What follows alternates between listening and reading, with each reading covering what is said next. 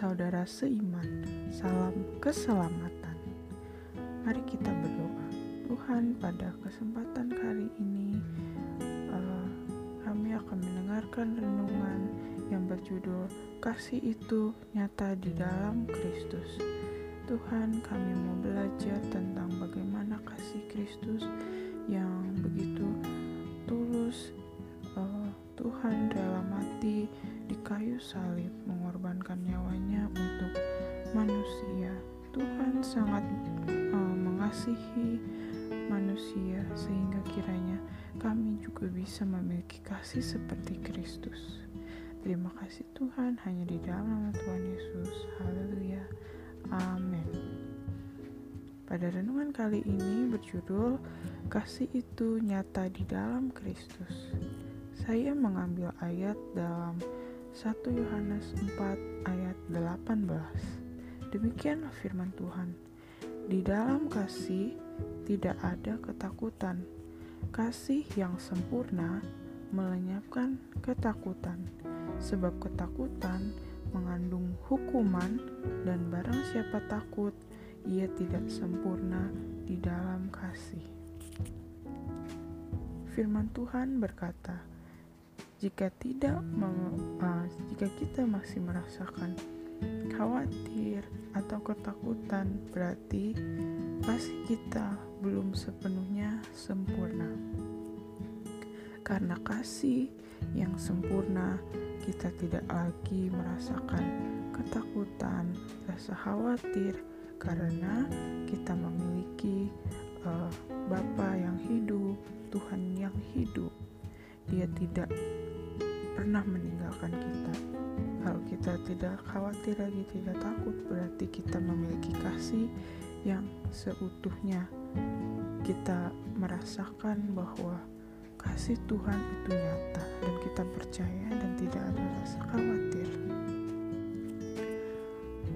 Beberapa poin yang bisa didapat uh, dalam firman renungan ini yaitu yang pertama adalah tidak khawatir. Jadi, jika sudah memahami tentang kasih Kristus, pasti tidak akan merasakan kekhawatiran lagi.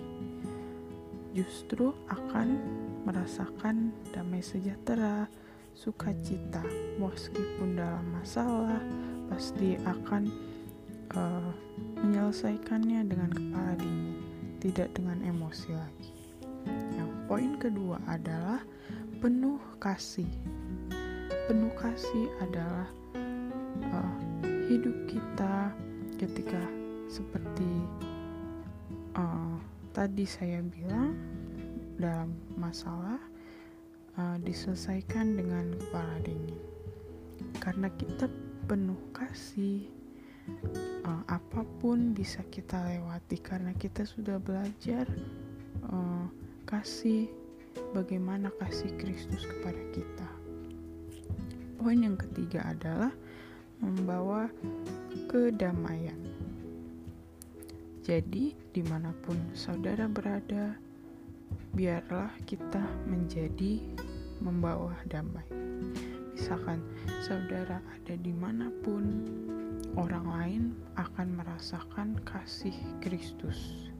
Jika saudara ada di tempat tersebut, biarlah di mana pun berada, kita bisa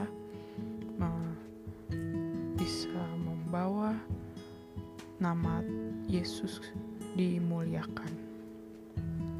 Terima kasih Tuhan, kita bersatu dalam doa. Tuhan Yesus yang baik, terima kasih pada renungan kali ini firman Tuhan mengingatkan bahwa kasih Tuhan itu sangat nyata dan karena kasih Tuhan kita tidak perlu ada rasa khawatir dan takut lagi. Kami bisa melangkah bersama Yesus Kristus. Kami percaya, kami mau serahkan hidup kami sepenuhnya ke dalam tangan Tuhan. Terima kasih Tuhan, hanya di dalam nama Tuhan Yesus. Haleluya. Amin.